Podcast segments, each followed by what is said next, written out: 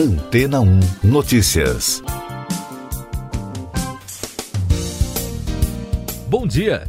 No começo do ano, você acompanhou no podcast Antena ou Notícias as principais tecnologias que são apontadas pelos especialistas como as tendências a serem adotadas pelas grandes instituições financeiras em todo o mundo. Na terça-feira, o Goldman Sachs, famoso banco de investimentos, conhecido principalmente por ter como público-alvo os super ricos, surpreendeu o mercado ao anunciar o lançamento de um robô consultor que vai ajudar o pequeno investidor. O chamado Marcos Invest um desdobramento do braço de varejo do banco chamado Marcos permitirá que os investidores comprem fundos negociados em bolsa dos Estados Unidos a partir de mil dólares. A ferramenta não recomendará ações em negociação no mercado, mas, segundo o site da plataforma, o investidor terá exposição a uma variedade de setores e economias, portanto, terá múltiplas oportunidades de crescimento e não ficará vinculado ao mercado de uma única ação. Segundo analistas do mercado financeiro, a tecnologia parece ser voltada para investidores com perfil passivo, que procuram planejar, por exemplo, a sua aposentadoria, bem diferente dos mais ativos. O comunicado no site da plataforma também destaca que irá monitorar as carteiras diariamente e reequilibrar as contas automaticamente para mantê-las no caminho certo, a fim de bater as metas de longo prazo. A estratégia do banco é clara: é diversificar e alcançar novos clientes, enquanto o lucrativo negócio de gestão de ativos e consultoria de investimento está cada vez mais voltado para clientes mais jovens que desejam assumir o rumo de suas próprias finanças. Em outra ponta, o Goldman Sachs também acompanha o mercado na tendência dos correntistas de contas digitais. Em janeiro, a instituição anunciou uma parceria com a empresa de cartões Marquera para oferecer contas correntes digitais aos clientes da Marcos ainda neste ano. E tem mais: o Goldman está fechando uma parceria com a Mastercard para emitir cartões de crédito com a marca General Motors e já está trabalhando em parceria com a Apple no Apple Card. E daqui a pouco você vai ouvir no podcast Antena ou Notícias. Deputado Daniel Silveira é preso em flagrante por determinação do STF. Brasil ultrapassa 240 mil óbitos por Covid-19. Ministério da Saúde acerta a compra de 54 milhões de doses do Butantan. Após determinação do ministro Alexandre de Moraes do Supremo Tribunal Federal, a Polícia Federal prendeu na noite de terça-feira em flagrante o deputado federal Daniel Silveira do PSL do Rio de Janeiro. Isso porque o parlamentar publicou um vídeo no qual faz apologia ao AI-5 e defende o fechamento do STF, o que é considerado um ato inconstitucional. A prisão teve forte repercussão entre parlamentares governistas e da oposição.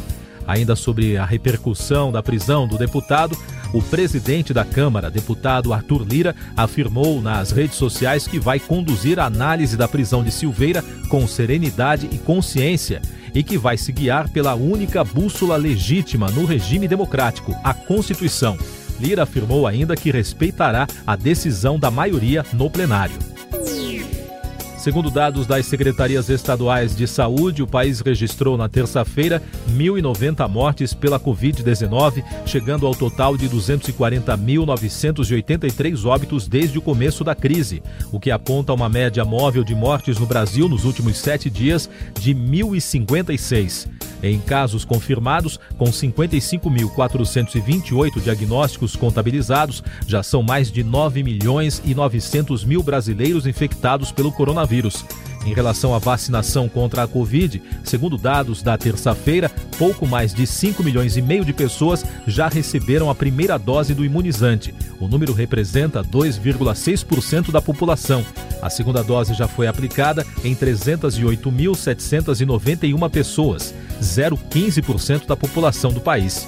No total, mais de 5 milhões e 800 mil doses foram aplicadas em todo o Brasil. O Ministério da Saúde assinou contrato com o Instituto Butantan para a compra de 54 milhões de doses da vacina Coronavac. O imunizante é desenvolvido pelo Instituto em parceria com o laboratório chinês Sinovac. Com isso, as novas doses compradas se somam aos 46 milhões já adquiridos junto ao Instituto, totalizando 100 milhões de doses. Essas e outras notícias você ouve aqui na Antena 1. Oferecimento Água Rocha Branca. Eu sou João Carlos Santana e você está ouvindo o podcast Antena Notícias.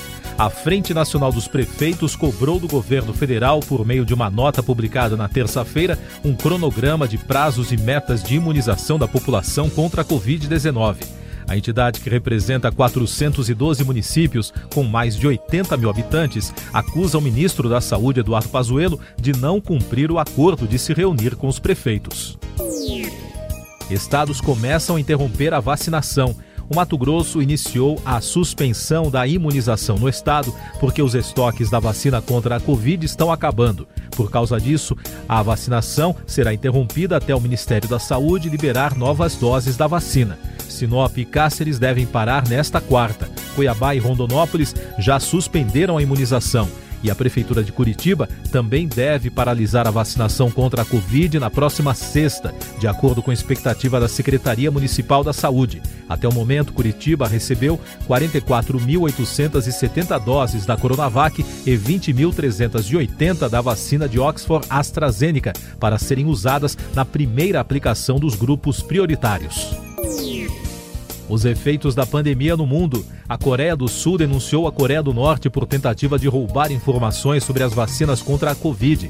Segundo a agência de inteligência sul-coreana, a tentativa ocorreu após o país hackear a farmacêutica Pfizer.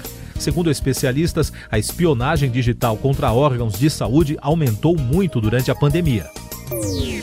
A crise sanitária continua gerando prejuízos para o setor aéreo.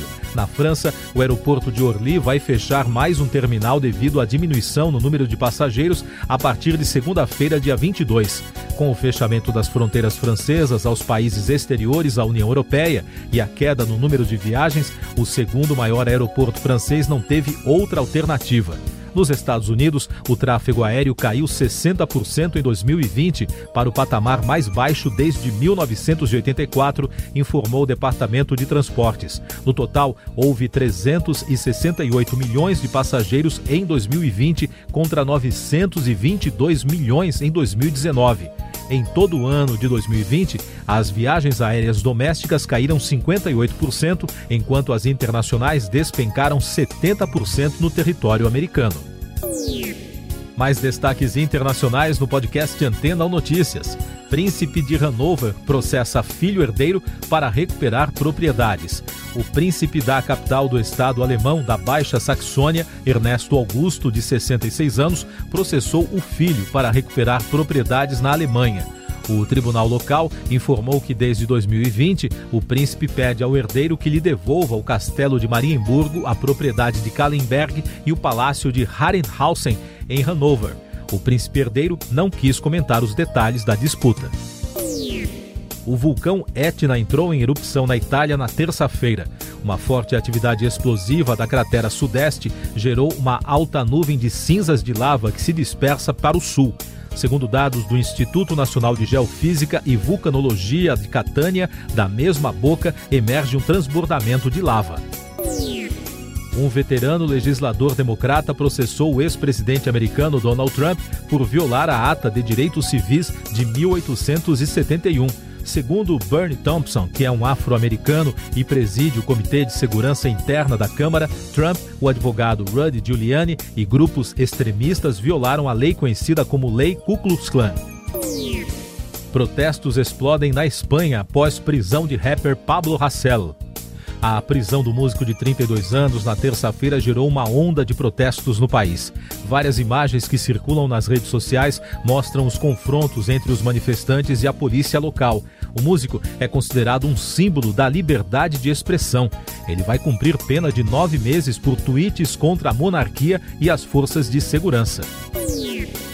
Agora o noticiário econômico. O Bitcoin bateu mais um recorde ao subir para mais de 50 mil dólares na terça-feira. A alta vem ocorrendo desde a concepção de que a criptomoeda ganhou aceitação entre investidores e empresas. Só neste ano, a moeda saltou cerca de 70%, com a maior parte da alta acontecendo depois que a Tesla anunciou a compra de um bilhão e meio de dólares em Bitcoin.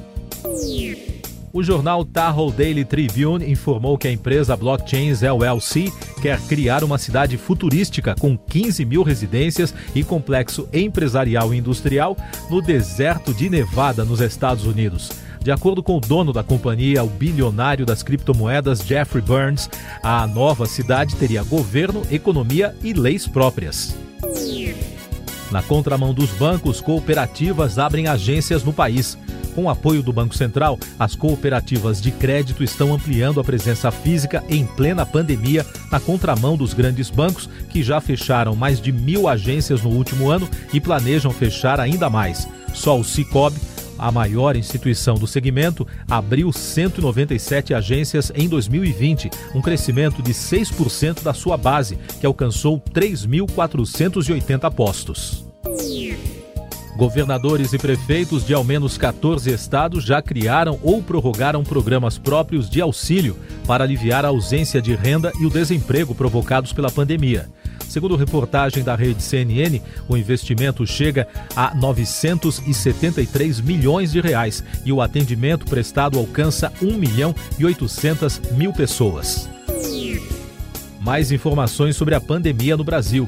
Segundo dados do Ministério da Saúde e de secretarias estaduais, a cepa do novo coronavírus de Manaus está espalhada pelo país e já chegou a pelo menos 12 estados. O número de casos confirmados dessa mutação se aproxima de 200 em todo o Brasil.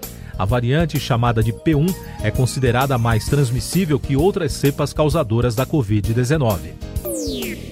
Ministério Público vai investigar perda de vacinas em Minas Gerais.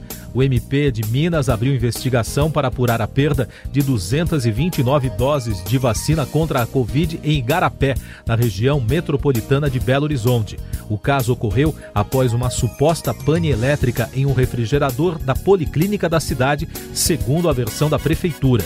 Por causa do problema, a vacinação teve que ser temporariamente suspensa na cidade os números da pandemia. Segundo dados das secretarias estaduais de saúde, o país registrou na terça-feira 1.090 mortes pela Covid, chegando ao total de 240.983 óbitos desde o começo da crise, o que aponta uma média móvel de mortes no Brasil nos últimos sete dias de 1.056. Em casos confirmados, com 55.428 diagnósticos contabilizados na terça, já são mais de 9 milhões e 900 mil brasileiros infectados pelo coronavírus. Em relação à vacinação, pouco mais de 5 milhões e meio de pessoas já receberam a primeira dose do imunizante. O número representa 2,6% da população.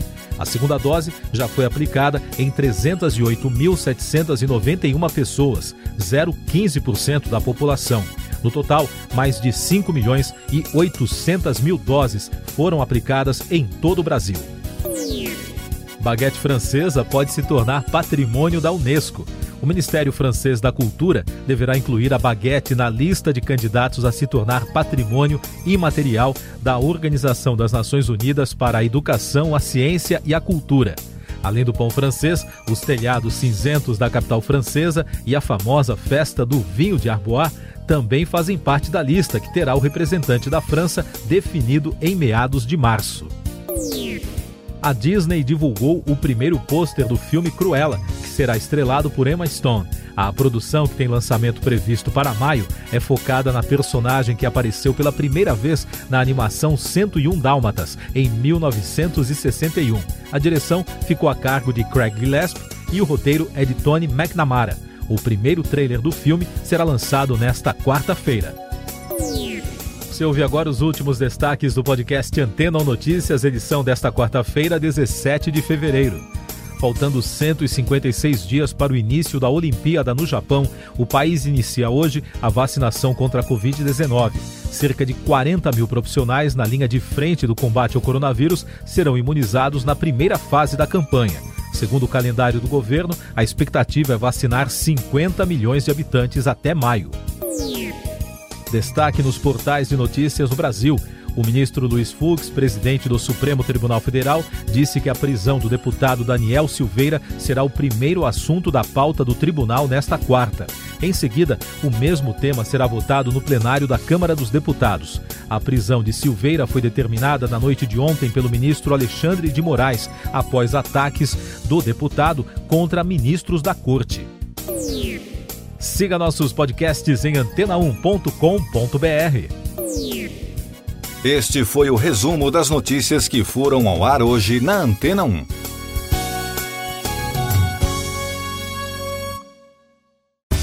Depois de tanto conteúdo legal, que tal se hidratar com água rocha branca?